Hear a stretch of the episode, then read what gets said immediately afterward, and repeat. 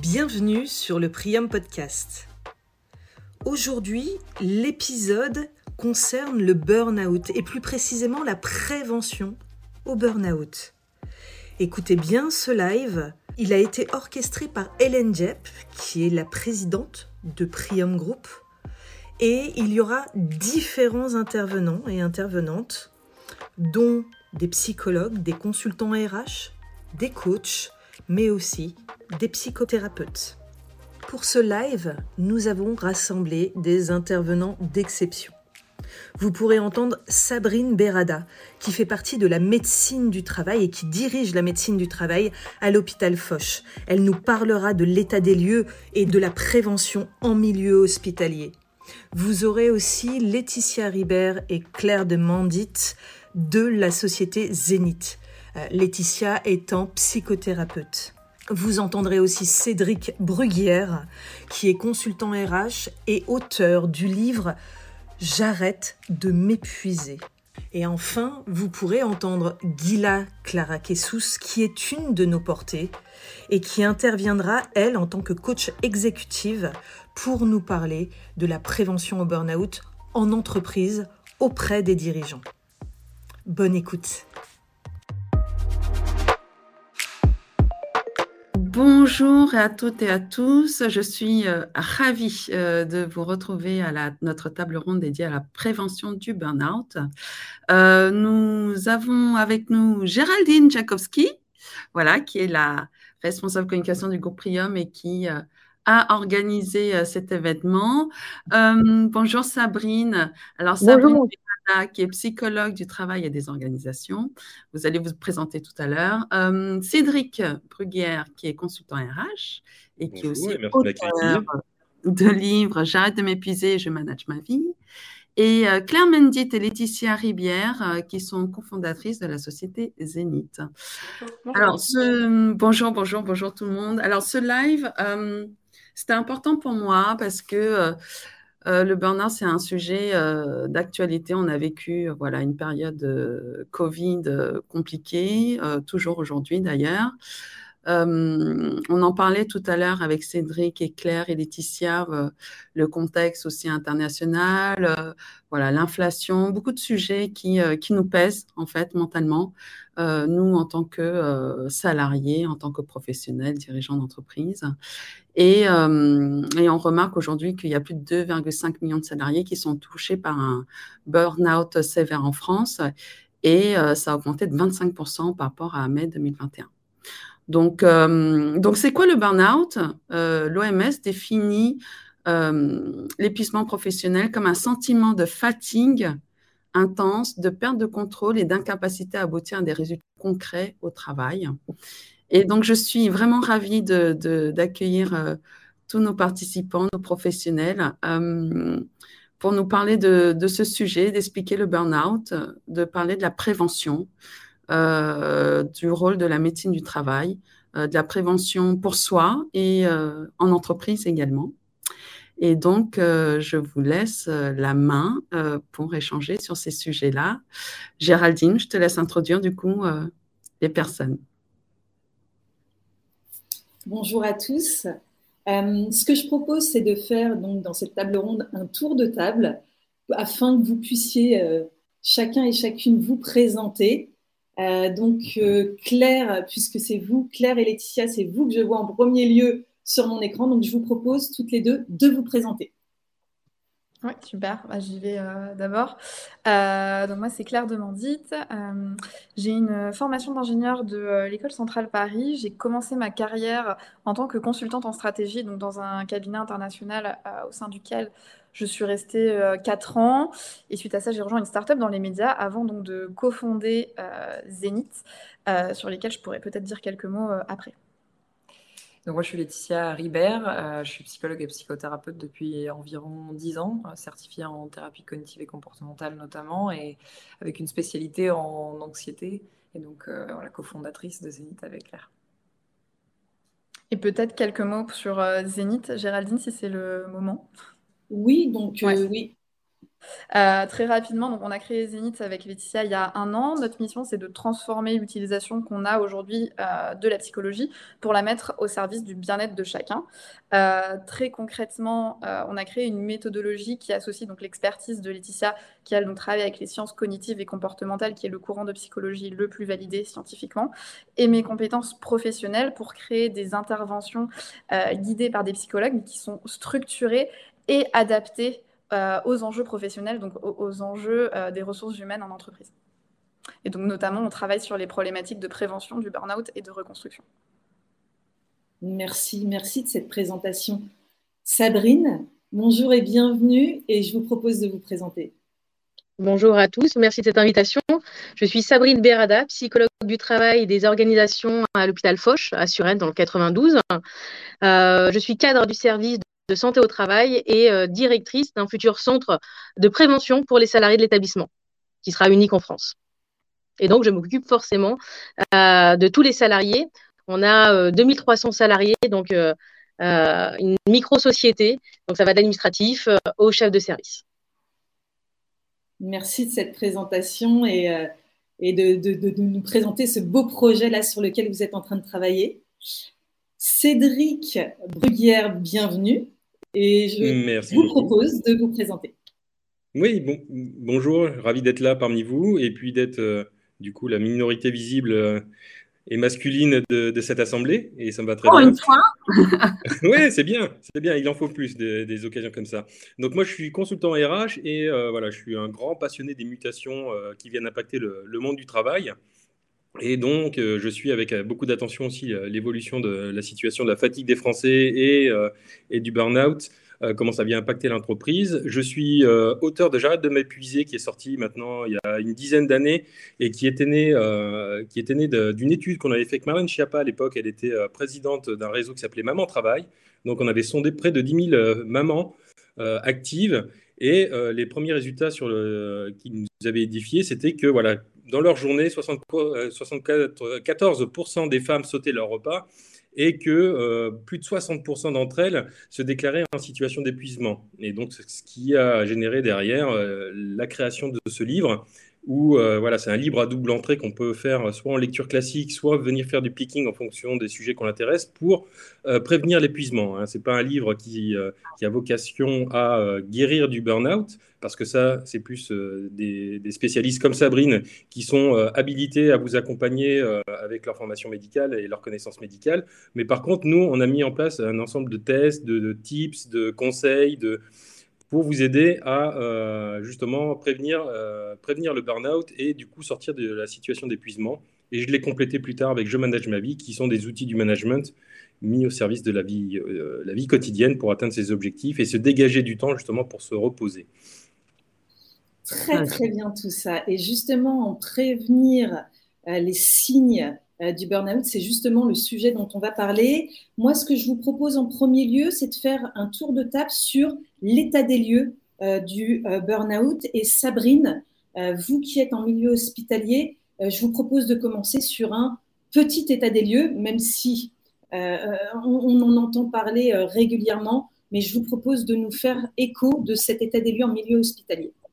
Alors, faire un petit état des lieux, euh, en tout cas une image à un instant T euh, de ce que l'on a aujourd'hui euh, en secteur hospitalier. Donc, il faut commencer déjà par le travail. aujourd'hui, le travail est important, il est facteur identitaire, d'identité, d'identité professionnelle. Hein. on dit je suis médecin, c'est pas simplement je porte la blouse. notamment chez les médecins, ils font des années d'études. On l'est. L'identité professionnelle, façonne l'identité personnelle. Et ça, ça va être important pour la suite de notre heure ensemble. Euh, donc, le syndrome d'épuisement professionnel a été étudié euh, euh, au préalable sur les métiers du care, donc de la santé. Donc, on était déjà habitué à dire malheureusement au syndrome d'épuisement professionnel en milieu hospitalier. Arrivé la crise Covid. là, pour le coup, ça a bien frappé. Donc, on a eu des vagues excessives. je vais commencer rapidement sur la première vague. Euh, on rentre en guerre. C'est ce qu'on nous dit à la télé à 20h, on rentre en guerre. Bon, ok. Nous, on est en blouse blanche. Bon. Euh, on a ce této autour du cou. Pourquoi pas? Euh, On y va. et on voit que bah, il n'y a pas beaucoup de métiers. Donc, ce qui est sympa quand on est à Paris, on peut circuler facilement, mais ça fait tout drôle. Donc, on va, les soignants sont présents. avec, n'oublions pas sur la première vague, la crainte d'une maladie dont on ne sait pas comment elle se propage. Donc, on porte. Donc, nouvel effet de mode, ça fait partie maintenant de notre panoplie. et il y a l'adaptabilité. Et ce terme va être très important pour la suite. Euh, lors de la première vague, on a de cesse de se réadapter à des organisations de travail. C'est pas comment ça se propage. Donc, on se réadapte tous les jours avec euh, les consignes de la haute autorité de santé. En dépit d'un rythme infernal, hein, parce qu'il n'y a plus de jour, il n'y a plus de nuit, on ne vit que à l'hôpital et qu'à travers l'hôpital, les professionnels montrent une endurance et euh, un engagement sans faille. Deuxième vague, euh, vague maintenant lente et éreintante, on n'a pas de projection positive, puisque on a toujours le Covid, on essaie de s'adapter, mais on a du mal, on ne comprend pas. Euh, pas encore de vaccin à ce moment-là. Et surtout, on ne sait pas accompagner. en fait, on n'y arrive pas. On souhaiterait accompagner du mieux possible les patients, mais on n'y arrive pas. Pareil, on ne sait pas comment accompagner au mieux la fin de vie notamment avec euh, euh, les, les, patients en réanimation. Et donc là, on ressent une culpabilité. Comme je vous l'ai dit tout à l'heure, je suis soignant. Je l'incorpore. Euh, donc là, je me sens coupable de ne pas prendre en charge du mieux que je peux le patient. Et là, on voit apparaître une fatigue compassionnelle. Troisième vague, lassitude, exaspération. On a ras-le-bol. Parce que déprogrammation, reprogrammation, réorganisation des activités, armement, désarmement. Donc armement, c'est euh, on se remet en mode Covid, on s'enlève, parce que forcément, il faut aussi que l'hôpital puisse faire une activité. Déplacement des professionnels, j'allais dire d'un secteur A à un secteur B. Alors on va dire d'unité non Covid, on va le mettre dans une unité Covid. Et donc là, pareil, on est dans l'adaptabilité en permanence. Simplement, là, on a la troisième vague. Et là, on commence à voir apparaître des troubles alimentaires, troubles du sommeil. Et ça, ça va être très important pour la suite, et notamment pareil, hein, dans le déroulé de notre heure. Quatrième vague, là, les salariés ne se reconnaissent plus dans le métier. Ce que je fais, ce n'est pas moi, je suis un automate. Et puis là, aujourd'hui, on a la huitième vague. Les dernières études ont montré que 67% des soignants se disent en syndrome d'épuisement professionnel. C'est énorme.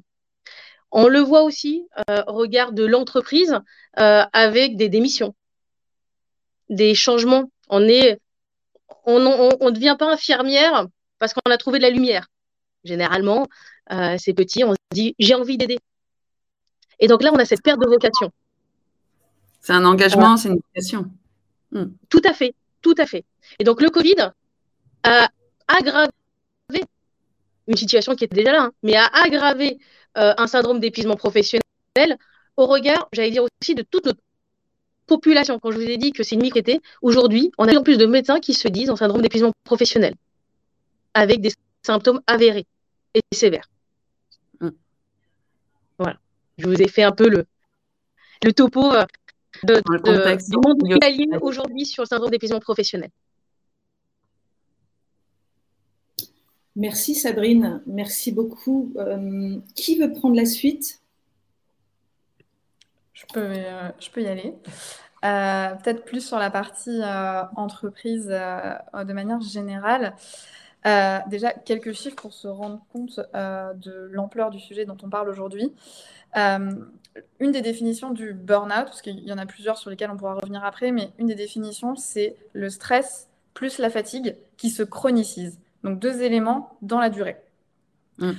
Juste, si on regarde déjà ces deux éléments, Aujourd'hui, donc c'est euh, le comptoir Malakoff Médéric qui a fait une étude en 2022, euh, de laquelle est ressorti que 40% des salariés français se sentent stressés au travail. Au-delà de ça, on a 50% des salariés français, encore une fois, qui se sentent épuisés et qui ont des difficultés à concilier euh, vie professionnelle et vie personnelle. Et donc, comme je le disais, l'épuisement professionnel, c'est la résultante euh, de ces deux éléments. Et donc, aujourd'hui, on estime qu'il y a 10% des salariés français qui sont en situation d'hyperstress, donc dangereux pour leur santé. Et ensuite, selon les sources, on va être entre 5, 10, 15% de la population active qui est concernée par le burn-out chaque année. Donc c'est vraiment énorme. Et donc c'est mon message là, c'est de se dire, on peut tous être concernés par l'épuisement professionnel, par le burn-out. Ce n'est pas une, euh, une situation euh, exceptionnelle qui arrive à très peu de personnes. Donc là, j'ai parlé du stress et de la fatigue.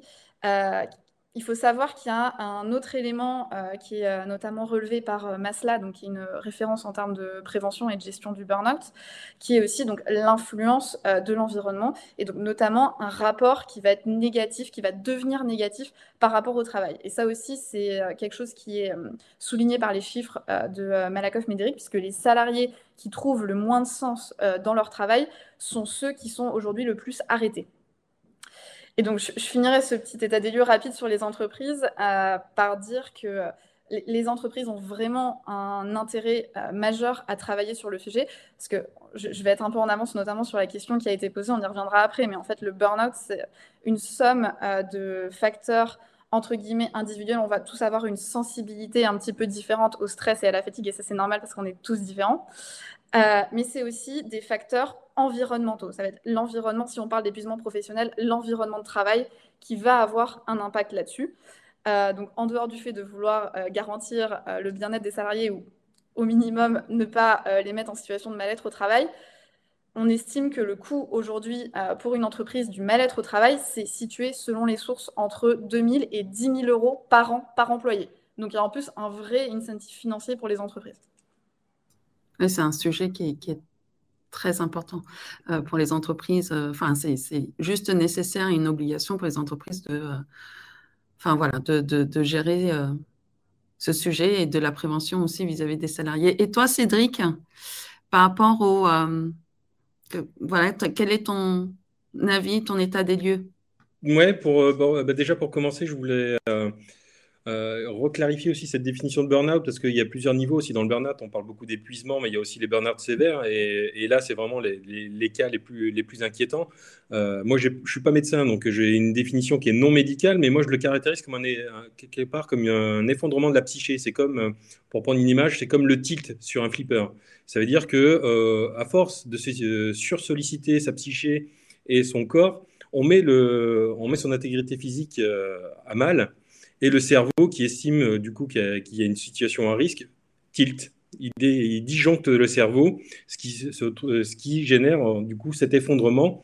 Et moi, j'ai eu des cas, par exemple, un DRH que je croisais régulièrement toutes les semaines, qui, entre deux réunions, entre deux sites, s'est arrêté au, bord de, au bord de la quatre voies, ne sachant plus quoi faire. Il a été obligé d'appeler son patron au bout d'une vingtaine de minutes pour, pour avoir de l'aide et ils sont venus le, récupérer parce qu'il était complètement, euh, complètement effondré, il ne savait plus quoi faire. Donc ça, c'est pour donner vraiment euh, ce que ça peut générer euh, en niveau extrême. Et puis, ce que je voulais dire également sur l'état des lieux, et pour élargir un peu plus et rebondir sur ce que disaient Claire et Laetitia, c'est que ce n'est pas uniquement une situation qu'on retrouve au milieu professionnel, parce que voilà, l'épuisement, les sollicitations ne sont pas que dans la situation, euh, la situation professionnelle. Et donc, euh, quelle que soit la configuration on est et le contexte dans lequel on évolue, on peut être soumis au burn-out euh, à n'importe quel moment. Et ça, que ce soit parce qu'on a beaucoup de travail, mais ça peut être aussi au niveau parental. On a quatre enfants à gérer, on n'arrive pas à jongler avec tous les agendas. On peut situer en, en situation de burn-out parental. Et puis, on l'évoquait tout à l'heure aussi, les éléments contextuels euh, exogènes qui nous impactent, que ce soit le Covid, l'éco-anxiété, le contexte international, le contexte français, euh, l'inflation, tout ça, ça vient aussi créer euh, une chape de plomb dans notre esprit qui peut renforcer ce sentiment d'épuisement. Et d'ailleurs, pour illustrer ça, je voulais m'appuyer sur une étude qui est sortie le 11 novembre dernier à la Fondation Jean Jaurès, qui, avec un titre évocateur, hein, c'est Grosse fatigue et épidémie de flemme, comme une partie des Français a mis les pouces. Et eux, ils indiquent que dans, dans leur étude, ils ont relevé que 41% des Français se sentent fatigués. 45% euh, d'entre eux euh, estiment qu'ils ont la flemme et se dissuadent de sortir de chez eux. Euh, et ça, on l'observe aussi dans la baisse des fréquentations des cinémas ou de certains restaurants dans certaines zones géographiques. Il y a aussi une inversion aussi de la relation au travail. Dans, en 2008, 60% euh, des salariés estimaient qu'il fallait euh, gagner plus d'argent et, et avoir moins de, livres, euh, moins de temps libre et gagner plus d'argent. Et là, ça s'est inversé. Maintenant, c'est seulement 30, une trentaine de pourcents qui considèrent ça, alors que c'est 60% qu'il faut, qui estiment qu'il faut privilégier le temps libre. Donc, il y a vraiment un écrasement de la sphère personnelle sur la, la sphère travail qui indique que voilà, une certaine fatigue au niveau français et qui est potentiellement une situation à risque et qui explique l'augmentation des burn-out que, vous évoquiez en préambule. Et enfin, je voulais euh, élargir aussi un niveau international pour donner un peu de vision, parce que ce n'est pas que français. Euh, le Japon, c'est le numéro un du burn-out, après la France, et il y a d'autres pays qui commencent à s'y intéresser, comme le UK, où ils, ont chiffré à plus d'un milliard d'euros euh, la situation des facteurs de, stress des Anglais, les USA également avec des études, dont une qui a été couverte sur, sur sept pays de mémoire, où, euh, là, euh, des chiffres importants indiquent aussi euh, des problèmes d'épuisement, et surtout chez les jeunes, parce que dans leur étude, ils révèlent que 84% de la génération Z est épuisée, 74% des millennials, 47% des baby boomers. Donc on voit, c'est un phénomène qu'on retrouve beaucoup dans les pays dits occidentaux, où la culture de la performance économique et, professionnelle est, est, très, est très présente. Et puis voilà, ce que je voulais euh, dire en élément complémentaire à ce qui a été dit euh, précédemment pour élargir un peu plus la, vision à un niveau euh, macro.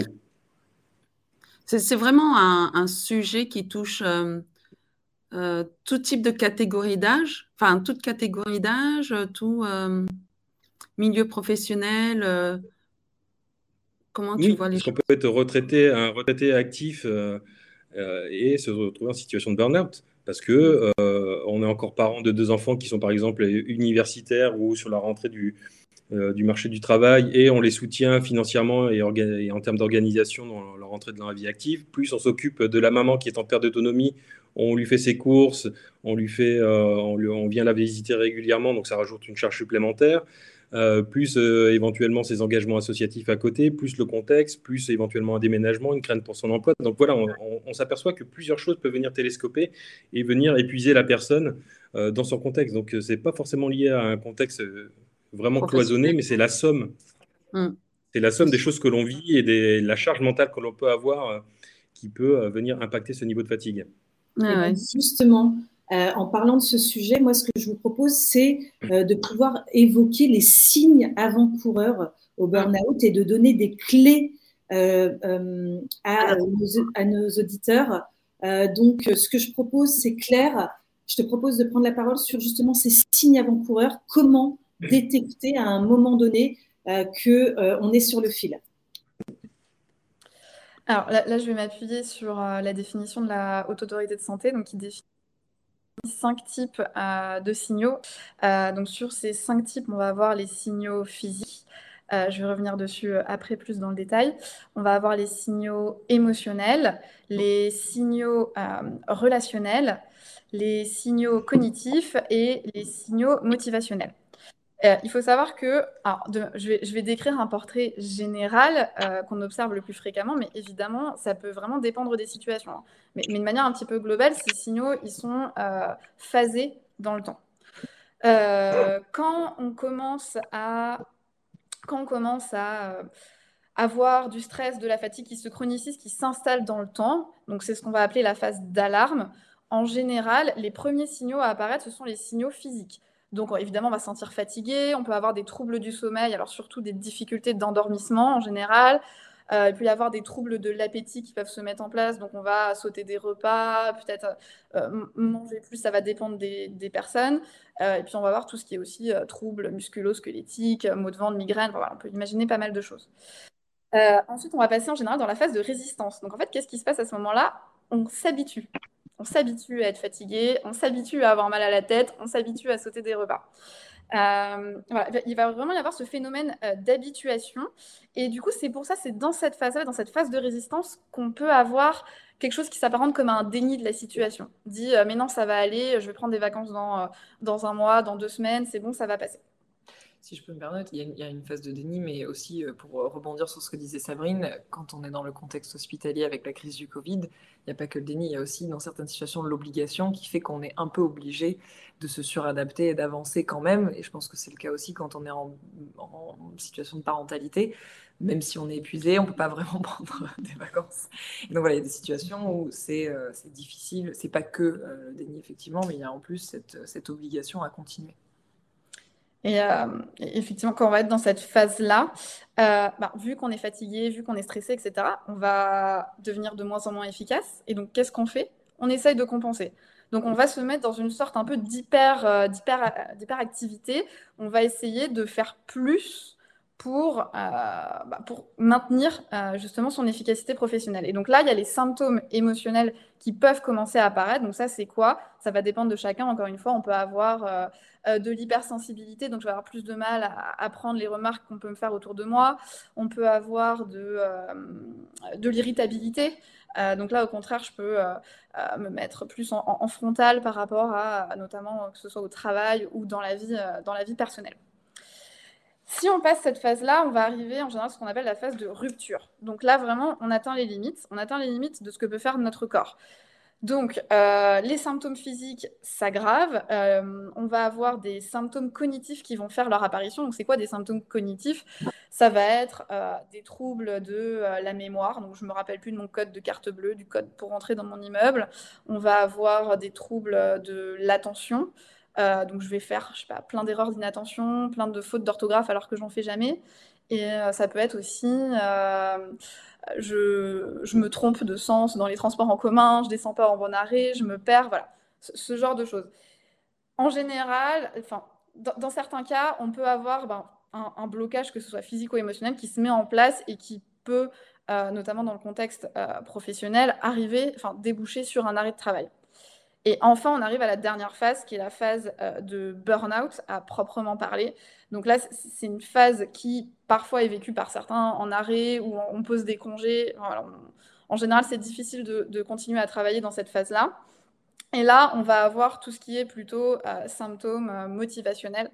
Donc vraiment, on va perdre toute motivation, toute cette partie de, de surengagement, d'hyperactivité, ça, ça a complètement disparu on, a vraiment du mal à se mettre en mouvement et puis on, perd confiance dans le travail, on perd confiance en ses capacités.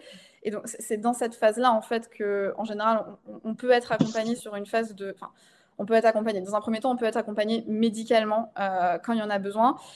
Euh, et on va avoir besoin en général d'un accompagnement un peu plus long, euh, peut-être un accompagnement psychologique, parce qu'en fait, on va vraiment euh, avoir un phénomène de dévalorisation. On, va se dire que c'est de sa faute, qu'on est nul, qu'on n'arrivera plus à retravailler, qu'on pourra plus avoir une carrière, ce genre de choses. donc voilà, c'est ça qu'on appelle les symptômes motivationnels. C'est culpabilisant et, et, qui te fait rentrer dans un cercle vicieux où tu peux pas te... Enfin, tu n'as pas de vision pour ressortir en fait de... C'est ça. Là, quoi. Mm. c'est effectivement très difficile et c'est euh, ce qui est dit, Sabrine on parlera peut-être aussi euh, mieux que moi, mais euh, y a, ce qui est difficile, c'est que souvent les, les, arrêts ne, sont pas, ne sont pas aussi bénéfiques que ce qu'on le souhaiterait parce que finalement, mm. en arrêt, il y a de la culpabilité, on voit le travail s'accumuler, on voit les mails s'accumuler, etc. Et si on n'est pas accompagné par un tiers qui nous permet de prendre du recul, parfois mm. les arrêts sont euh, voilà, pas bénéfiques, écourtés, on reprend et on reprend dans les mauvaises conditions et en fait euh, le, risque de rechute est évidemment énorme. Mm. Et cette phase-là, parce que nous c'est souvent une question qu'on a, c'est quoi la différence entre le burn-out et la dépression? Cette, cette, dernière phase-là, elle peut s'apparenter à une forme de dépression, qui serait plutôt une dépression réactionnelle face à un, événement. Mais voilà, c'est une phase où on va perdre en, en, motivation, on va être plutôt au ralenti, on va avoir une forme de tristesse la différence avec la dépression, ça va plutôt être dans les phases préliminaires, où en fait, dans le burn-out, comme je l'ai dit, on va plutôt avoir à un moment une phase d'hyperactivité euh, où on va essayer de compenser, alors que dans la dépression, on est plutôt sur un ralentissement global et progressif. On ne va pas avoir cette phase de surengagement au milieu. Justement, il y a, quelqu'un qui pose la question euh, dans notre auditoire. Comment faire face quand on constate ce genre de symptômes? Moi, je, veux bien répondre. Il faut... Je Alors, je vais prendre la main. Sabrine euh, et, la parole à certains moments, bien sûr. Sabrine, qu'est-ce que tu, tu, Alors, la, première chose, c'est de prendre conscience. Ce qui est important, c'est ça. C'est moi, je, prends souvent l'exemple de l'Everest avec les quatre stades. Hein, mais d'abord, il y a le camp de base, et après, on arrive à l'Everest. C'est de prendre conscience que l'on va pas bien. Parce que mm. le problème du syndrome d'épuisement professionnel, c'est qu'on est tête dans le guidon. Et à un moment donné, là, je vais rejoindre l'exemple de Cédric, hein, c'est que on n'arrive plus à se lever et on ne se reconnaît plus. Et là, on se sent coupable de ne pas se reconnaître. Donc, si on reconnaît, bon, je vais consulter. Et puis, aux professionnels de dire, bah, est-ce que on va sur un d'épuisement professionnel? Parce qu'on peut être que sur le côté émotionnel. Hein. Il y a plusieurs stades, hein, et, vous l'avez très bien dit, il y a plusieurs stades sur, pour être sur un syndrome d'épuisement professionnel sévère, où là, c'est très difficile de revenir au travail et très long. Et donc, c'est pour ça qu'il faut le prendre, et là, ce côté préventif, hein, dès le départ. Donc, si on voit qu'on a des symptômes, c'est se dire, bon, attention, je vais consulter. Et normalement, alors moi, je préconise euh, un arrêt assez court, parce que quand on a la vie professionnelle et la vie personnelle, avec les exigences, les contraintes, euh, eh ben, on a du mal à trouver cet équilibre. Vraiment, sachant que le côté professionnel prend toujours un peu plus le pas sur le côté personnel. Si ça va pas bien au travail, ça impacte forcément le personnel. Si ça va pas au personnel, ça impacte le professionnel, mais moindre, à moindre coût. Donc c'est se dire stop, on se prend une semaine, et c'est pas on se prend une semaine pour regarder Netflix, on se prend une semaine, on est accompagné et on met en route un sort de planning. C'est par exemple se lever tous les jours à la même heure et sortir. Éviter les lieux où euh, il y a euh, des euh, éviter les centres commerciaux parce que cognitivement ça demande énormément d'efforts. Syndrome d'épuisement professionnel. On est comme dans une jauge d'énergie avec un seuil. Quand on n'arrive plus à se lever le matin quand on arrive on pleure au travail chaque matin comme un enfant qui a du mal à aller à l'école et ben ça et que là il faut se dire je prends souvent aussi l'exemple de du sportif le sportif qui a un peu mal, il va réduire sainement pour éviter la blessure. Parce que s'il a une blessure, l'arrêt sera bien plus long et la rééducation sera plus complexe.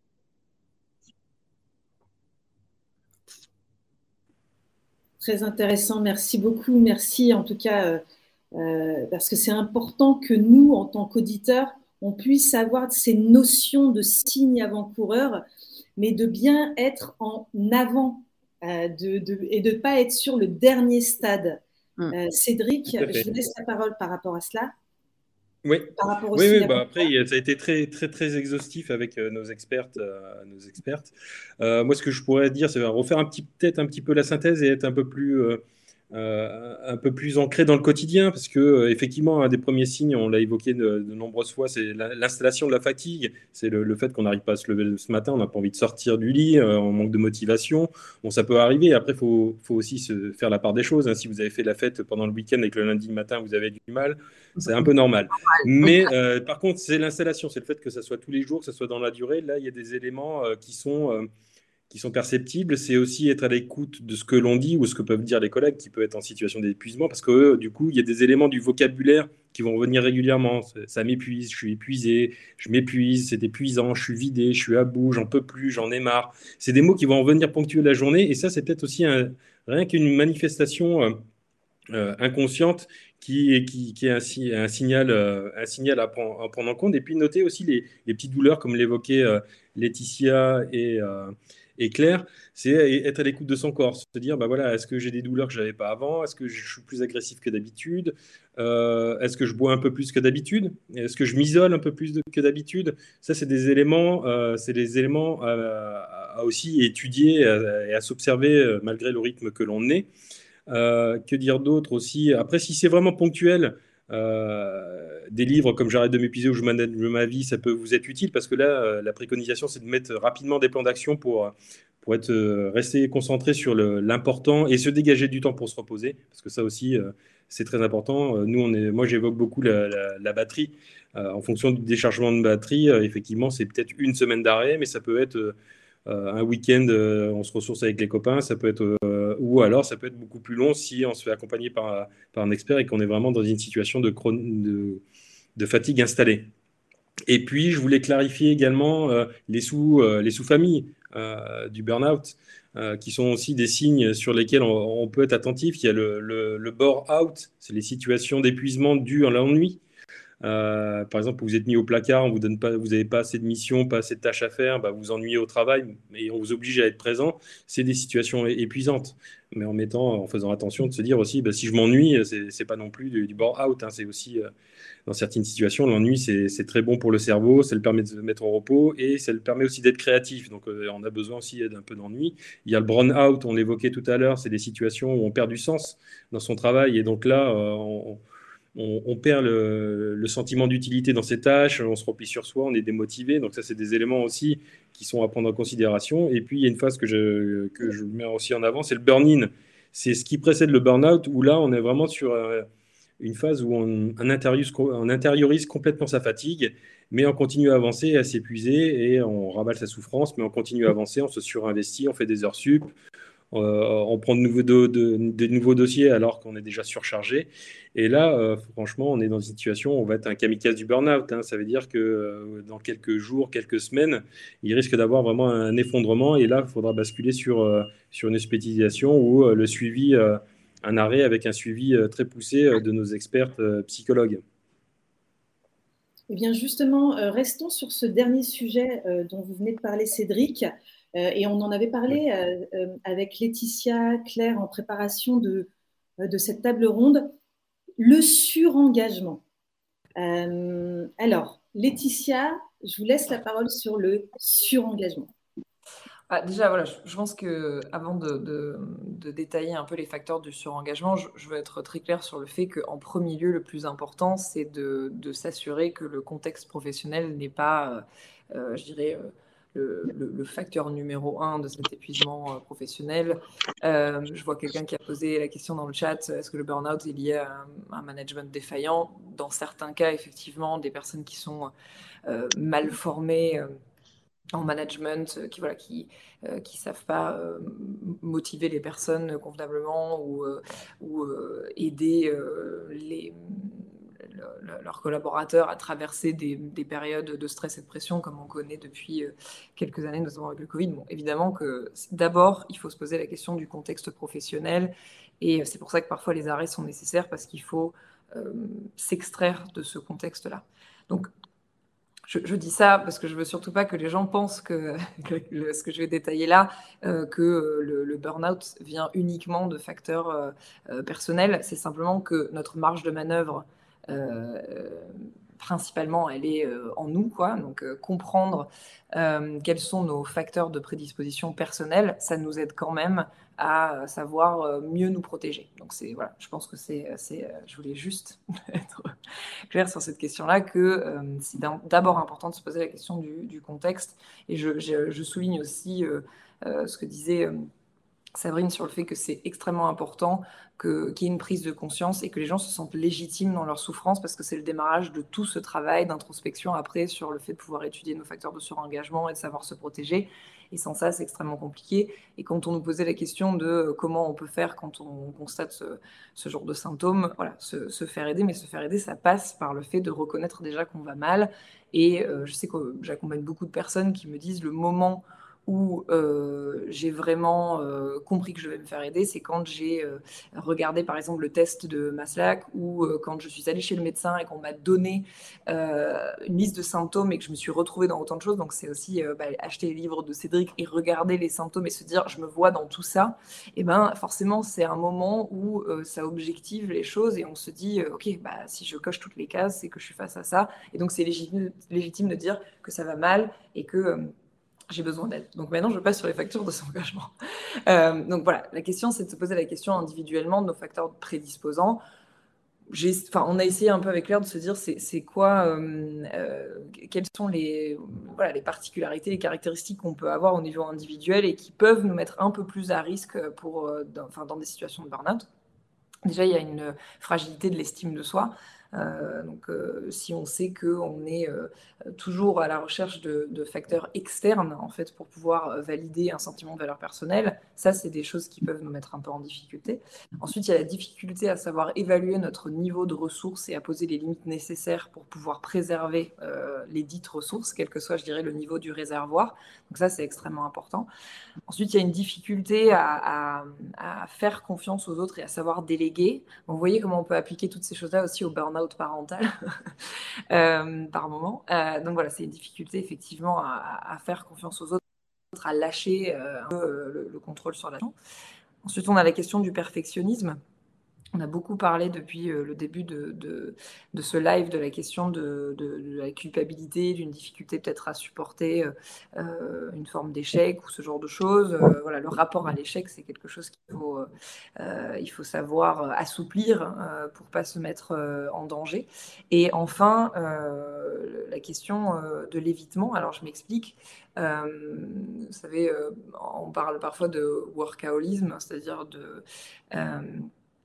c'est le terme anglo-saxon pour euh, qui est un peu un hybride entre alcoolisme et travail. Donc c'est quand on est dans une forme d'addiction au travail. Euh, quand, euh, il y a un surinvestissement du travail, quand il y a une forme d'addiction au travail, c'est aussi intéressant de se dire est-ce que je suis pas en train de surinvestir le travail pour éviter d'autres choses qui sont plus compliquées euh, dans ma vie. Euh, euh, et, finalement, voilà, c'est difficile de faire face à ces autres aspects de la vie qui en ce moment sont, sont, compliqués pour moi. Je vous parle de ça parce que je peux voir régulièrement des patients qui sont en train de vivre des choses extrêmement difficiles sur le plan personnel et qui en fait surinvestissent le travail aussi pour se couper un peu de ces problématiques, de ces problématiques-là. Voilà. Donc je pense que c'est intéressant d'essayer de voir si, selon ces, ces cinq aspects, euh, euh, finalement, on se, retrouve un peu dans ça. Et donc, sur, notre, enfin, sur le site de Zénith, on a d'ailleurs euh, écrit un article sur ce sujet où on redétaille un peu ces, ces, cinq facteurs-là. Et on essaie de. Je vois qu'il y a beaucoup de questions sur les clés, etc. Donc, où on essaie de, donner des clés, des exercices et on propose des lectures aussi qui peuvent être, voilà, qui peuvent vous apporter des choses sur ces différents thèmes selon, selon ce dans quoi vous, vous retrouvez. Bien, merci en tout cas. Je voudrais, rajouter un, sixième, je voudrais rajouter un sixième facteur d'engagement euh, qu'on n'a pas évoqué, mais euh, je trouve que c'est intéressant euh, dans le contexte dans lequel on est, notamment, c'est le manque d'argent, parce qu'on a parlé de manque d'estime de soi, effectivement, le manque de confiance envers soi ou envers les autres, mais aussi la situation économique personnel qui peut être un facteur de surengagement. Parce que quand on a la difficulté de joindre les deux bouts, on peut être tenté justement à se surengager pour avoir un retour sur investissement de son engagement en faisant des, heures supplémentaires ou en prenant un deuxième job en plus de son premier job. Et donc de se retrouver à une situation où on va pousser son organisme euh, au-delà des limites qu'il peut, euh, peut, euh, peut supporter. Et puis vraiment mettre en lumière la notion de perfectionnisme. Moi, je l'appelle le syndrome de Wonder Woman, et pour les hommes de super soldats, c'est-à-dire que voilà, dans toutes les sphères aujourd'hui, on a une culture de la performance qui fait que on veut être euh, une super copine, une super maman, une super collègue, une super, euh, euh, une super épouse. Donc, on va se surinvestir dans toutes les dimensions, en sachant que voilà, on peut pas être sur tous les combats. Et si, on est trop attaché à voilà, si on veut être trop parfait dans toutes les dimensions, on va finir par se retrouver dans une situation d'endettement. Donc il faut savoir aussi euh, lâcher prise sur certaines dimensions, sachant qu'on ne peut pas être présent partout, tout le temps, à chaque instant. Partout, tout le temps, à chaque instant. Et c'est pourtant ce qu'ont vécu, à mon avis, euh, c'est ce que vous avez vécu dans le milieu hospitalier durant une certaine période, Sabrine. alors, je vous propose de, nous parler de ce surengagement et ce que ça entraîne dans les équipes. Alors, on l'avait même avant la période Covid et puis avec la période Covid, hein, c'est euh, on s'oublie, c'est du don de soi. Euh, je vais tout faire pour les autres et donc on s'oublie complètement. Et donc ça, c'est l'engagement et le surengagement, c'est que je vais tout faire euh, le maximum possible. C'est pas mon maximum, c'est le maximum possible au regard de l'organisation, d'un sous-effectif, d'une d'un patient. donc on s'oublie complètement pour mettre en œuvre l'action. Et c'est là où est le problème, c'est que du coup, on fait les choses, on devient, à force de, ça c'est les organisations de travail, hein, euh, ça devient une habitude, c'est comme une urgence. Après, tout devient une urgence, donc on n'a plus cette qualification d'urgence, on le fait, c'est une habitude. Et donc après, c'est incorporé dans une manière de travailler, dans un management, dans une organisation. Euh, tout ce qui a été dit, et c'est exactement ça, hein, c'est, j'allais dire, le maître mot, c'est le lâcher prise. C'est prendre du retour la situation et trouve dans cette situation. C'est, euh, j'allais dire à chaque fois, changer cette paire de lunettes sur le travail, le monde du travail. Donc ça, c'est les facteurs exogènes. Donc l'environnement de travail. Donc on a la surcharge de travail, conflit de rôle, conflit de valeur. Pareil, hein, manque de contrôle. Euh, il y a le côté financier, la reconnaissance financière, mais ce qui est très important euh, et qui, des études le montrent, hein, c'est la reconnaissance symbolique. Bravo, good job. Ça, c'est très important parce que c'est l'estime de soi, c'est la valorisation de soi.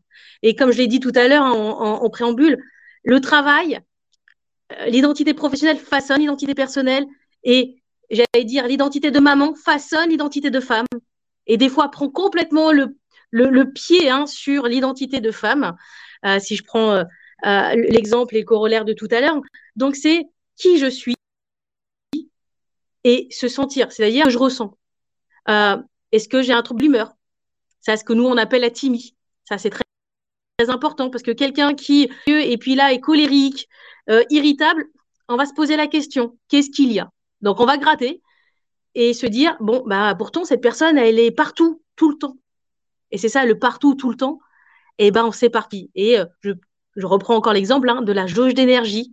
Attention à cette jauge d'énergie un peu comme Super Mario hein, à trouver euh, son champignon et, sa fleur pour avoir un regain d'énergie et ben ça c'est les activités extra professionnelles et quand on est dans le surengagement, quand on est dans l'engagement, parce que c'est lié aussi à la personnalité, de s'impliquer, de faire les choses, à chaque fois qu'on fait les choses, c'est se dire, bon, eh ben, je fais attention à mes horaires, je fais attention à mes mails, par exemple. Est-ce que chez moi? Non. Eh ben, je peux me dire, bah, la demi-heure du matin, je ne fais que lire mes mails et je vais checker tous les mails que j'ai pas pu faire, mais pas chez moi. Euh, pareil, on se pose la question des activités extra-professionnelles. Ça, c'est important. Notamment quand vous commencez à avoir quelques symptômes, c'est privilégier ces, sphères qui vous font du bien. Et les activités extra-professionnelles, généralement, elles sont solo. C'est pas euh, je sors pour aller faire mes courses. Non, sortez pour, j'allais dire, sentir l'air. Euh, faites de la poterie. Allez faire du sport. Ce qui est très bien, c'est la natation. Parce que généralement, les gens ont des problèmes de dos ou veulent pas courir. La natation, c'est parfait parce que la natation, on peut pleurer, on peut crier, on peut taper très fort, on aura l'impression juste que vous êtes un rapide du, bassin. C'est tout. Et là, on extériorise tout ce qu'on a pu emmagasiner. Et je peux vous assurer qu'après, on se sent bien et on peut, en tout cas, se permettre, j'allais pas dire de se concentrer parce que quand on est en, on commence à être sur un épisode professionnel, on a du mal à se concentrer. Hein. Lire 15 fois la même ligne, vous n'allez rien absorber. C'est normal, c'est que c'est pas le bon moment pour. Donc, dans le surengagement, il faut juste faire attention. On a des gens qui, de par leur personnalité, sont engagés, ont besoin aussi de la reconnaissance et donc de, dire, d'être dans le challenge. Simplement, des fois, il faut réduire ce côté challenge et le remettre à ses compétences, sa capacité, tout à l'instant T où on est.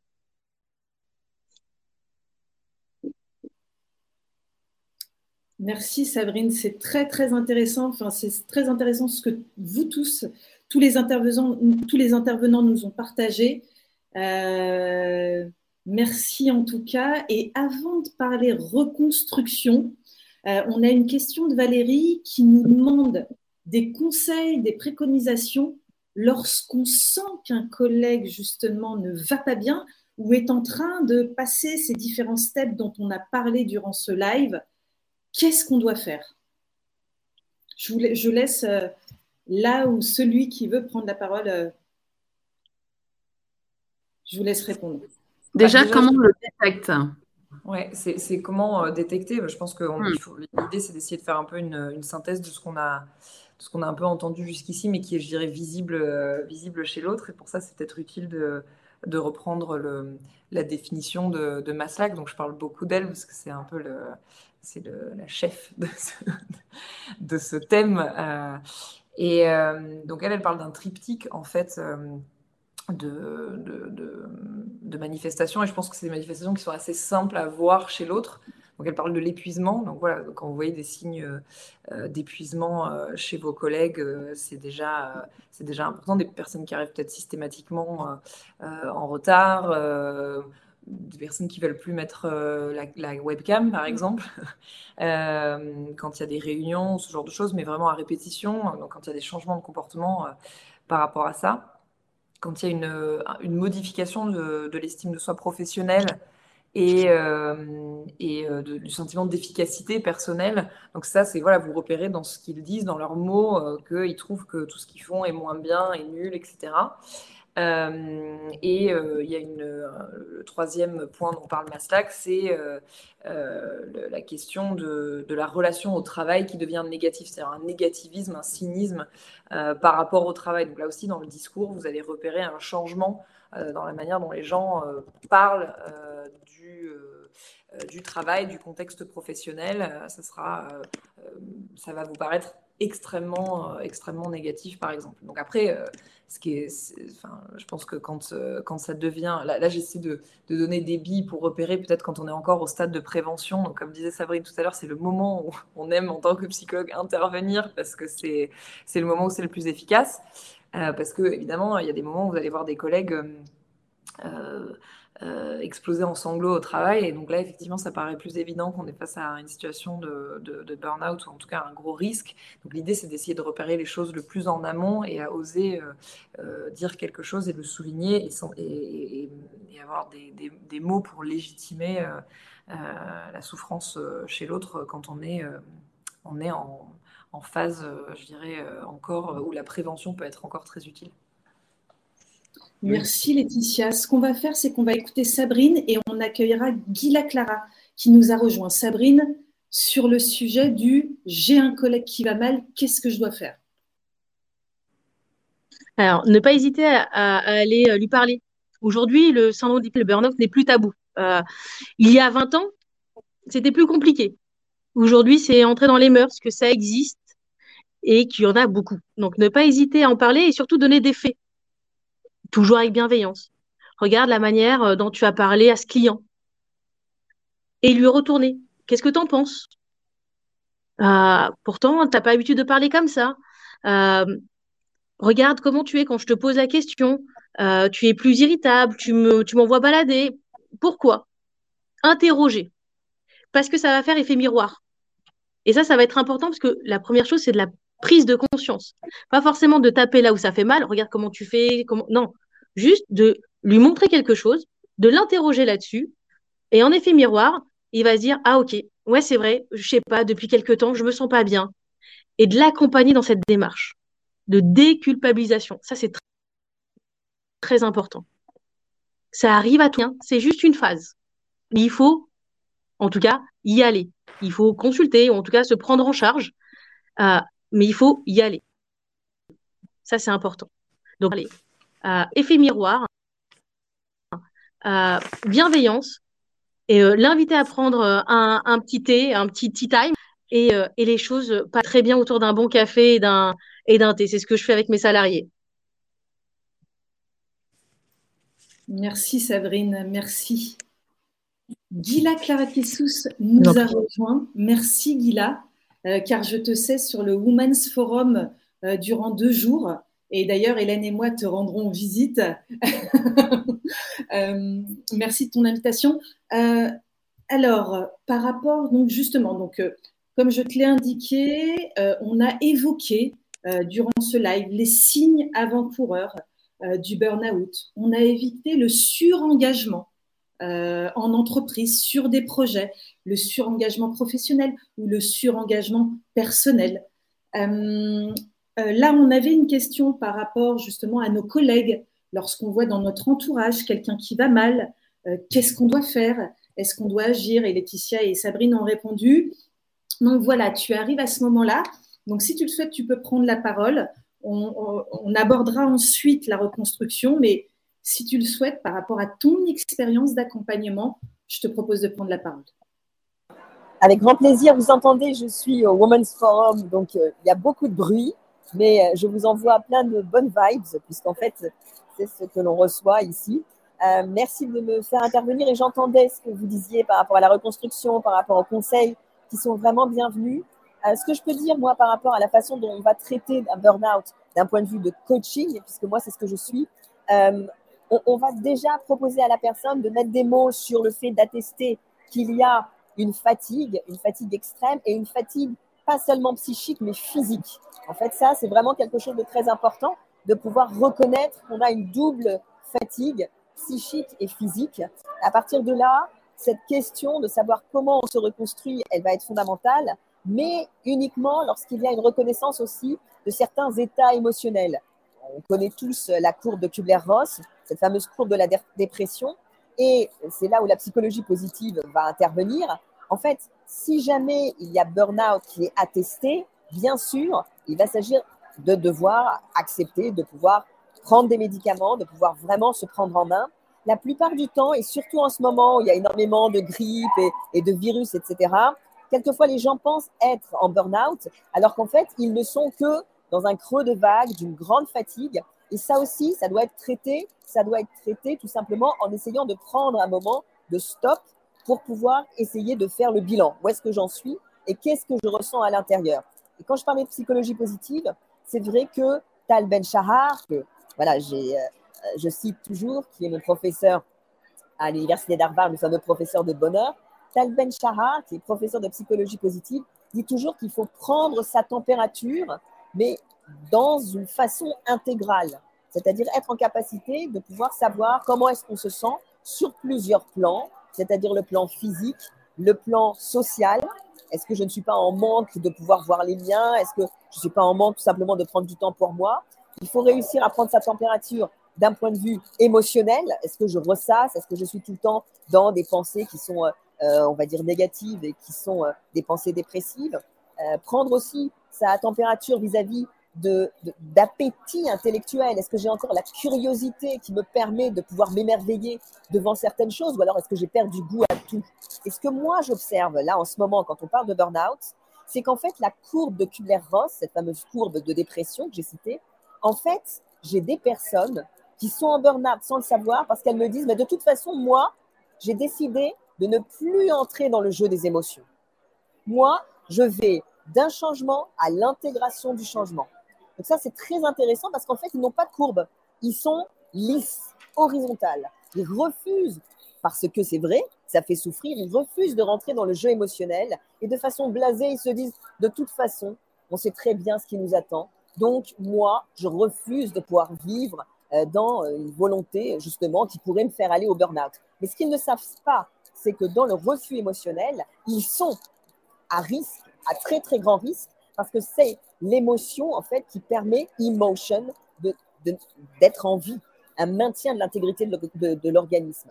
Donc ça, c'est quelque chose aussi de très important. Le burn-out, ce n'est pas quelque chose qui va être de l'ordre de l'explosion émotionnelle. Le burn-out, c'est aussi et surtout pour ceux qui sont dans le déni émotionnel, dans la volonté de ne plus jouer le jeu des émotions, de se déconnecter et à force de se dessécher en un burn-in qui là peut être extrêmement, euh, extrêmement mauvais en termes physiques un jour, en fait, on se lève et on réalise qu'on peut plus se lever parce que justement, le corps n'est plus en motion, n'est plus en capacité de pouvoir se mouvoir.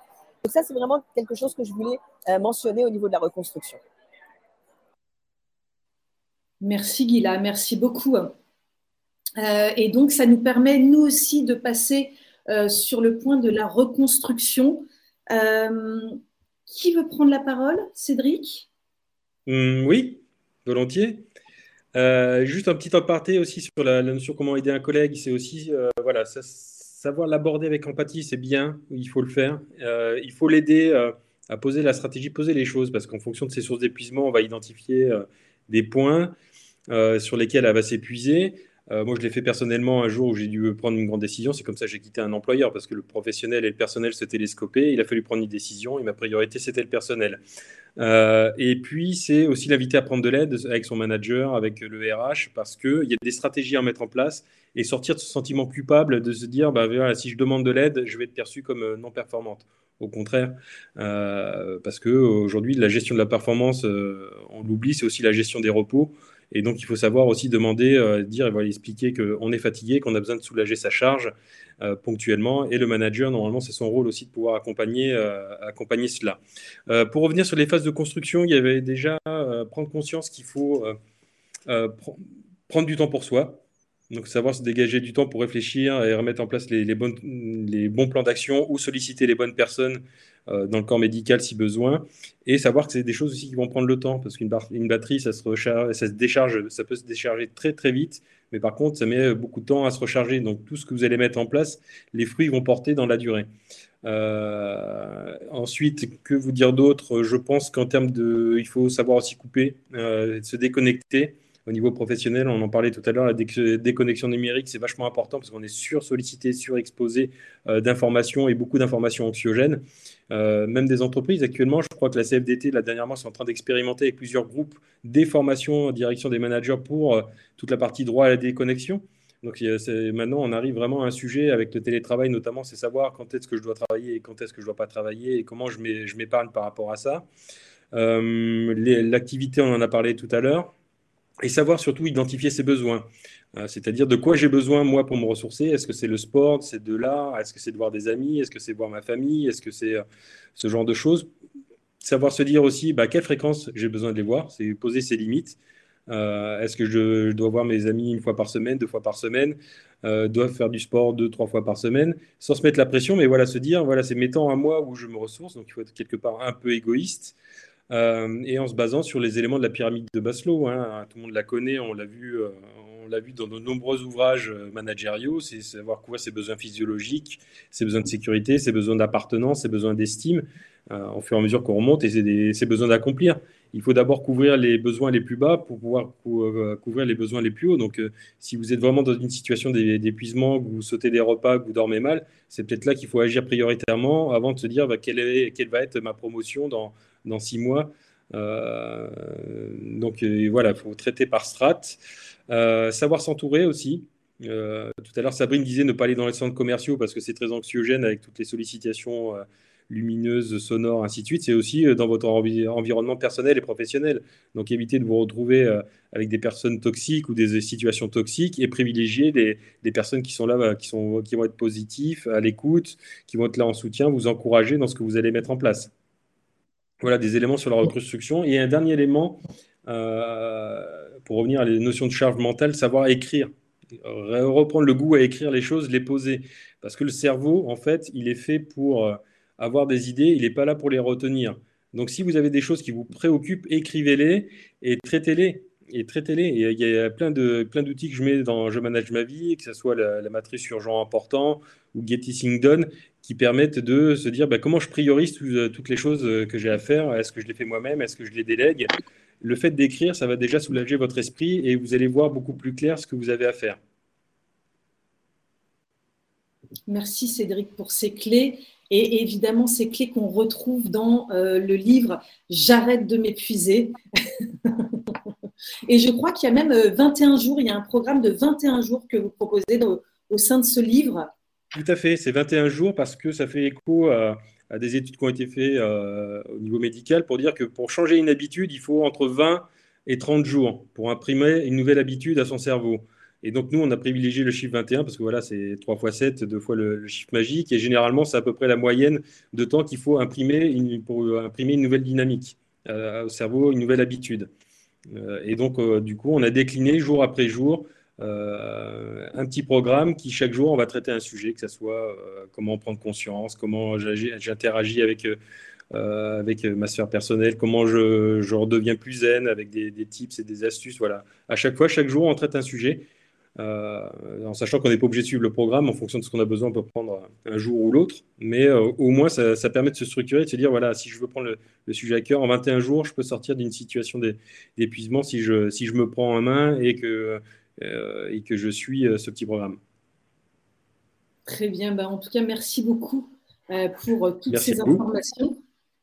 Sabrine, vous qui accompagnez donc le personnel hospitalier de l'hôpital Foch, en termes d'accompagnement pour la reconstruction, qu'est-ce que vous faites au quotidien? C'est déjà faire comprendre qu'il faudra du temps. Parce que quand on est sur engagement, on veut que tout aille très vite. Et donc la reconstruction aussi. Et donc une reconstruction éclair d'une semaine, euh, ça n'existe pas. Donc c'est se dire que ça prend du temps. Euh, c'est pas euh, des années, ça dépend après de la personnalité et euh, de l'état de la situation, hein, de l'état de santé du salarié. Mais c'est déjà se dire, ça prend du temps. Et ensuite, un accompagnement, donc une confiance, ce qu'on appelle une alliance thérapeutique, et de tout se dire. C'est-à-dire que, pareil, on va réduire euh, les activités à floison, donc les grosses sorties, les grosses fiestas. On va se limiter.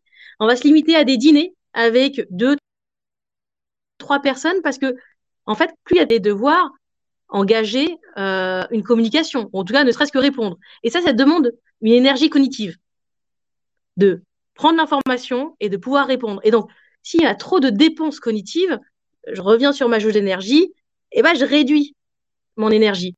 Donc, c'est se dire, un peu comme sur un planning, planification euh, très scolaire. Hein. C'est euh, j'ai mes activités, j'ai mes sorties de temps en temps. Et c'est en fait comme un investissement, comme un investissement immobilier. Je vais investir de l'énergie, mais derrière, ça va me faire du bien. Et donc, je vais rentabiliser cet investissement. Et donc, ma jauge d'énergie va augmenter plus qu'elle n'aura descendu. Donc, là, voilà, la reconstruction, elle commence comme ça. Elle commence à savoir qu'est-ce que la personne aime. Et elle va vous dire, parce qu'à l'instant T, elle n'aura, envie de rien. Et donc, il faudra revenir et se dire, mais avant, qu'est-ce que vous faisiez? Ou qu'est-ce que vous avez toujours voulu faire?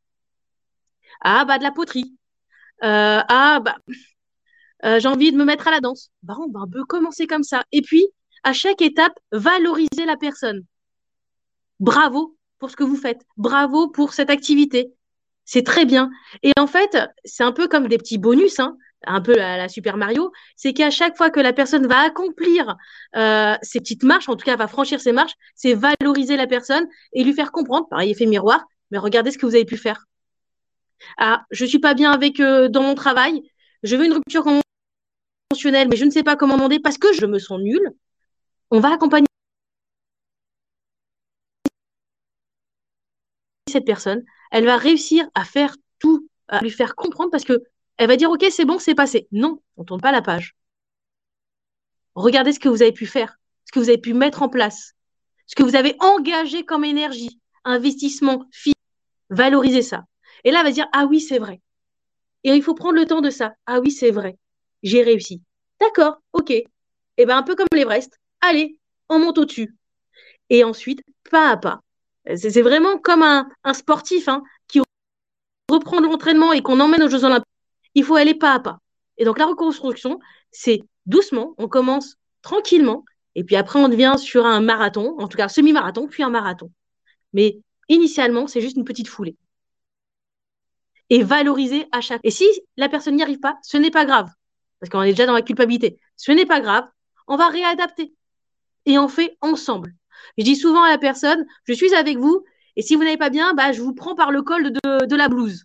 Mais vous n'êtes pas seul comme dans un tandem, le vélo. Je suis derrière, elle est devant, et je suis derrière à pédaler avec cette personne. Dès lors où la personne se sent plus seule, on est dans la réussite.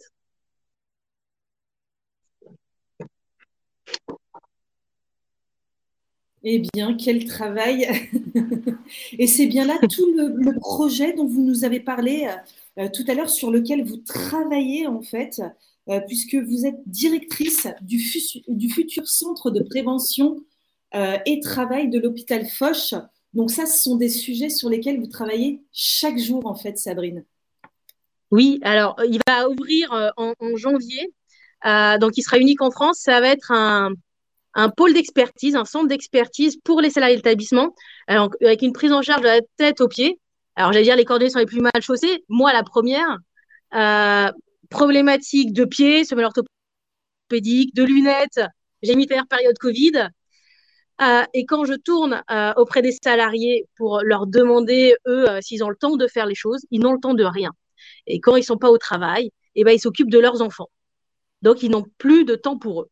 Et ils s'occupent pas, en fait. Donc, du coup, ce, ce centre, c'est vraiment, euh, il y aura plusieurs spécialistes, donc toujours sur de la prévention. Hein. On n'est pas sur du suivi, euh, dépistage, cancer. Donc il y aura une psychologue clinicienne pour les troubles du sommeil, donc faire des ateliers parce que forcément à l'hôpital on a des séries de nuit, on a des gens qui font de l'alternance, on a des jeunes euh, qui sont beaucoup sur leur écran et, et sur Netflix et qui dorment tardivement. Et donc par contre il faut se lever à l'heure, qui dorment moins de 6 heures par nuit. Euh, donc tout ça, on va les mettre en place. Il y aura aussi des ateliers sur la gestion des conflits, euh, la dissension. Euh, on n'a pas, on n'a pas assez parlé, mais l'importance des collègues, du soutien social. En tout cas, c'est des choses qui vont se mettre en place. Et donc, voilà, un, de l'ophtalmo, de la dermato, de la gynéco et de la psy, forcément. Eh bien, bravo, bravo pour ce beau projet, en tout cas. On va vous suivre pour savoir, pour avoir la date de la naissance, de l'éclosion de ce projet. Merci Sabrine. Claire Laetitia. Claire Laetitia, en matière de reconstruction. Euh, je vous laisse la parole. Bah, déjà, je voulais euh, enfin, juste répondre à deux questions que j'ai vues dans le chat. Euh, quid de la médecine du travail Et je crois que j'ai vu euh, la démission est-elle une solution? Parce qu'il y a eu déjà pas mal d'éléments qui ont été précisés par rapport à la question de la reconstruction, et je pense que ce que je voulais apporter, ça permet de répondre un peu à ces questions-là, c'est de dire la, manière dont les choses se terminent euh, elle est aussi euh, déterminante dans la manière dont on se reconstruit. Euh, c'est du cas par cas, donc dire il ne faut pas démissionner, c'est pas, voilà, je ne dirais pas ça, mais je pense qu'il est préférable d'être accompagné, soit dans le milieu hospitalier, soit par une thérapie en ville, soit peut-être Claire va détailler un peu les programmes qu'on propose chez Zénith, mais l'idée c'est de se dire que c'est cet accompagnement qui va permettre une prise de recul et qui va nous permettre euh, de, prendre euh, la meilleure décision et de sortir un peu la tête du guidon et d'éviter peut-être des choses impulsives et qui vont finalement nous faire du mal, comme parfois une démission, parce que Cédric disait très justement qu'un un facteur euh, qui pouvait générer du burn-out, c'était par exemple une fragilité de la situation financière. une démission peut souvent nous mettre un peu dans, dans ce genre de situation et souvent quand on est épuisé, on n'est pas vraiment euh, dans les bonnes conditions pour chercher un nouveau travail. Donc euh, euh, ça peut être assez délicat finalement de démissionner dans, ce, dans ce genre de cas. Et donc voilà, il y a une question sur la médecine du travail. Évidemment que la médecine du travail est là pour, pour, pour nous accompagner, pour nous aider à revenir aussi de de différentes manières. Moi, j'ai accompagné beaucoup de personnes qui sont revenues à temps partiel après de longs arrêts, par exemple. il y a toutes sortes de manières d'aménager le temps de travail et le retour pour que les choses, euh, pour que les choses se, passent bien. Et donc, euh, voilà, il y a aussi l'approche qu'on propose chez Zenith qu'on trouve particulièrement, particulièrement utile. Donc, je laisse Claire en dire quelques mots. Ah, effectivement, et, je pense que je vais euh, compléter, enfin appuyer ce qu'a dit euh, Sabrine, c'est que la reconstruction, ça prend du temps, euh, et plus on est allé loin, plus ça prend du temps. donc c'est aussi un moment où on peut être accompagné pour faire le point, revenir déjà sur ce qui s'est passé, comprendre qu'est-ce comment aujourd'hui on va se raconter cet épisode et comment ensuite on va le raconter aux autres. Parce que forcément, c'est des questions qui vont nous être posées dans la reconstruction, dans la suite. Donc c'est important de se poser, de, réaliser ce travail de rétrospective, euh, de points et de projection euh, dans le futur quand c'est le moment, parce qu'il ne faut pas que ça arrive trop tôt. Euh, et donc, effectivement, c'est pour ça qu'on propose et fait un programme sur la reconstruction du burn-out, mais aussi des choses qui sont plus dans la prévention, sur la gestion du stress, trouver son équilibre euh, pro-perso. Effectivement, sur la, question sur la démission, bah, dans le travail de reconstruction, c'est une question qu'on va pouvoir se poser. Est-ce que cette entreprise me permet de répondre à mes besoins? Est-ce que les valeurs, enfin, le travail ou les valeurs portées par cette entreprise sont en cohérence avec les miennes? C'est des questions qu'il faut se poser à ce moment-là. Et en fonction de la réponse, on va pouvoir se dire est-ce que je reste, est-ce que je reste pas? Nous, c'est vrai que quand on accompagne des personnes sur ce sujet, une des questions euh, qui arrive dans les objectifs de l'accompagnement, c'est est-ce que je peux rester dans cet environnement euh, tout en me préservant? Donc, c'est en réalisant un accompagnement, une prise de recul, qu'on va pouvoir répondre à cette question-là. Et puis, c'est aussi quelque chose qu'on a déjà dit, mais je revoyais la question euh, passée. Il y a des facteurs environnementaux. et nous, c'est aussi pour ça que chez Zenith, on travaille aussi avec les entreprises pour les aider à mettre en place un environnement euh, qui soit propice au bien-être au travail, que ça passe par la culture, les valeurs, la direction, la formation des managers. Voilà, c'est des choses importantes. Quand on fait un travail individuel, c'est pas forcément quelque chose sur lequel on a de la marge de manœuvre. Donc là, la question, c'est plutôt de se dire est-ce que l'environnement à date me permet de me préserver? Merci pour tous ces éléments. Euh, Hélène, est-ce que tu veux prendre la parole? Bah, Merci euh, infiniment à vous toutes et, euh, à Cédric euh, qui a dû partir euh, pour vaquer à sa deuxième partie. ça a été un live bah, hyper enrichissant. déjà poser le cadre, je pense que c'est important. de prévenir également. je pense que moi, ce que je retiens, c'est déjà, il faut savoir s'écouter. Ça, c'est une première chose. Euh, un autre sujet, c'est surtout ne pas culpabiliser parce que euh, ça arrive, ça arrive à beaucoup de personnes et euh, ne pas culpabiliser vis-à-vis de son entourage, vis-à-vis de sa société et pour pouvoir se prendre en charge. J'aime beaucoup ce que disait Clara tout à l'heure, Guilac tout à l'heure, c'est bah, écouter ses émotions. Voilà, c'est vrai que bah, sans les émotions, on n'est juste pas vivant et on peut facilement atteindre ce burn-out. Et ce qui est encourageant, c'est que bah, la reconstruction est possible à partir du moment où on prend conscience de cet état d'épuisement et que ça se fait pas à pas et qu'il y a un apprentissage et qu'on prend du temps pour soi et, et surtout ne pas se couper de ses proches, quoi, d'avoir un environnement bienveillant, pas toxique pour pouvoir aussi prendre des décisions. Donc, merci infiniment pour ce live. Ça a été vraiment très, très riche, moi, à titre personnel. Et puis, je pense que pour notre, tous les auditeurs, c'était c'était top. Voilà. Donc, je vais mettre sur le commentaire quelques informations. J'ai commencé à mettre.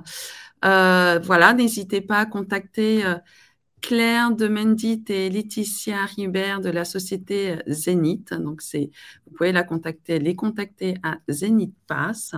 Donc, si vous êtes une entreprise et que vous souhaitez travailler sur les sujets de la prévention, et je mets le lien tout de suite sur le chat LinkedIn. Euh, et puis, euh, puis j'ai mis aussi quelques liens euh, sur les livres de, Cédric Bruguière que je n'ai pas encore lus et que je vais regarder de ce pas parce que ça donne des, des astuces, c'est très concret. Je pense que on a aussi besoin de ça, c'est d'avoir des petits conseils concrets pour pouvoir avancer voilà, par petits pas. Et comme disait aussi Sabrine, euh, c'est par petits pas et ne pas euh, culpabiliser. Donc, merci à vous toutes. Euh, merci Géraldine pour cette organisation du, de ce live qui, voilà, au top, toujours au top, Géraldine. Et, et, puis, et puis, voilà, c'est, bah, écoutez-vous, quoi. Moi, ce que j'avais, le petit message que j'avais envie de passer, c'est que euh, c'est vrai qu'on a beaucoup parlé de nous et de détecter les signaux, et euh, on a aussi dit qu'il fallait consulter. Et je sais, euh, pour avoir dans mon entourage des personnes qui, qui, ont cette opinion, je sais que parfois, c'est vraiment un grand pas pour certains et certaines d'aller voir une psychothérapeute, une psychologue, le médecin du travail. C'est-à-dire qu'en en fait, il y a certaines personnes qui n'imaginent pas faire ce pas. Mais en fait, aujourd'hui, on sait détecter, et on en a parlé durant tout ce live, les mm. signes avant-coureurs. Donc, allez-y, poussez la porte.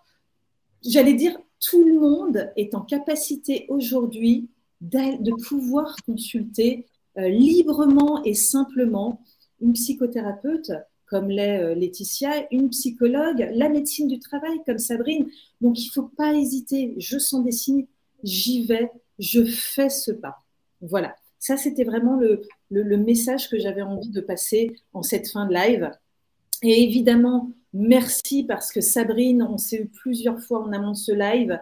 Euh, Laetitia, Claire, vous aussi, ça a été de dégager votre agenda, euh, puisque Laetitia exerce encore en libéral pour pouvoir intervenir à ce live. Donc, merci à toutes. Merci à Gila, euh, qu'on verra sur le Women's Forum, et puis à Cédric, qui lui aussi a dégagé du temps et qui est venu intervenir sur ce live. Voilà. le mot de la fin, Hélène, je te laisse le mot de la fin. Sabrine. Ah, voilà, non, non, mais c'est euh, voilà, c'est, euh, j'espère que ce live vous a plu. les échos sont, sont très positifs. voilà, c'est, des petits moments de bulle de partage aussi. Et euh, merci à vous. Et merci à nos euh, auditeurs et auditrices. Cet épisode de podcast est terminé. Vous pouvez, si vous le souhaitez, mettre 5 étoiles sur le canal de podcast sur lequel vous l'avez écouté, ou alors le commenter. Ça nous aide. On lit tous les commentaires. On pourra même vous citer dans les introductions des futurs, des prochains épisodes. À très bientôt sur le Priam Podcast.